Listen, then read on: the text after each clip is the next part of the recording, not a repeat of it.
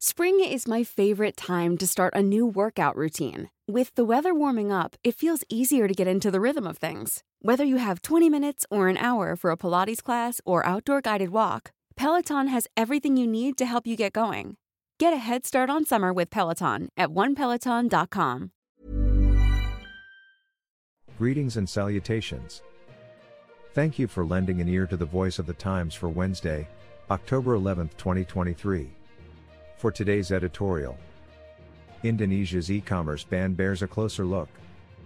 Indonesia has recently imposed a ban on e-commerce transactions on social media platforms, ostensibly to protect small and medium enterprises, which the country's trade minister said are being harmed by predatory pricing in online stores.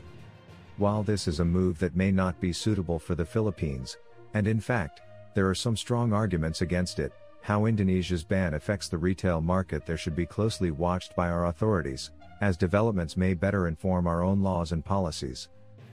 In announcing the ban on September 27, Indonesia's Trade Minister Zulkifli Hasan said its aim is to prevent the domination of the algorithm and prevent the use of personal data in business interests and create a fair, healthy and beneficial electronic commerce ecosystem, according to a statement released by the Trade Ministry.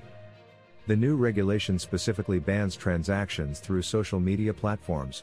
Marketplaces and sellers may still promote goods and services but are prohibited from engaging in actual sales.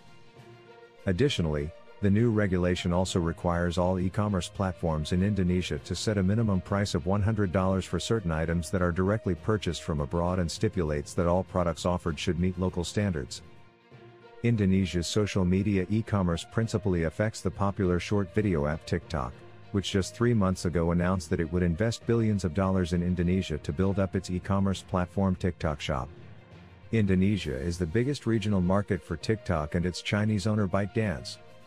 There are an estimated 125 million TikTok users in Indonesia, and in the wake of the new law, the company said that nearly 7 million online sellers would be affected. TikTok announced the day after the law was implemented that it would remove the TikTok Shop feature in Indonesia, saying it would comply with the law although it considered the government's decision regrettable.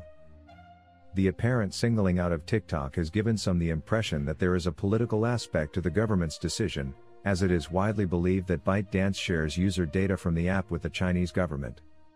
The company has repeatedly denied that this is the case, and in any event, the Indonesian government's statements concerning its new regulation carefully avoided mentioning that issue, confining its comments to the impact on small businesses.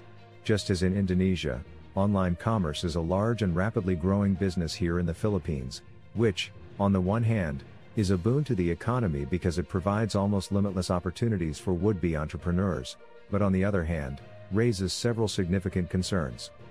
Some of those concerns include consumer and fraud protection, the prevention of sales of illegal or dangerous products, and, of course, fair and efficient taxation of online transactions.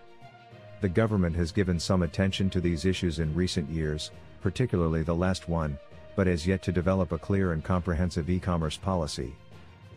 The country needs that policy, but it must be acknowledged that developing one will be difficult, as the policy must provide necessary safeguards without discouraging free enterprise. It may develop that some restrictions such as those Indonesia just imposed might be needed, but we believe that would do more harm than good at this time and should be avoided. What the government should do, however, is consult with its Indonesian counterparts and closely monitor the progress of the e-commerce sector in Indonesia in the wake of the new law. As the e-commerce environment in both countries is similar, Indonesia's experience would reveal the advantages and disadvantages of certain kinds of regulation, allowing our own policymakers to avoid an excessive amount of trial and error in developing rules and guidelines. This, in turn, would lead to policies that are effective and can be much more consistently enforced because they can be crafted in such a way that adhering to them is in entrepreneurs' best interests. Our longest trusted English newspaper since 1898. Now available digitally. Computer. Order the Manila Times Digital Edition. Subscribed. Get the Manila Times Digital Edition for less than 2 pesos and 50 centavos per day when you sign up for one year. The Manila Times, news source of choice, trusted since 1898.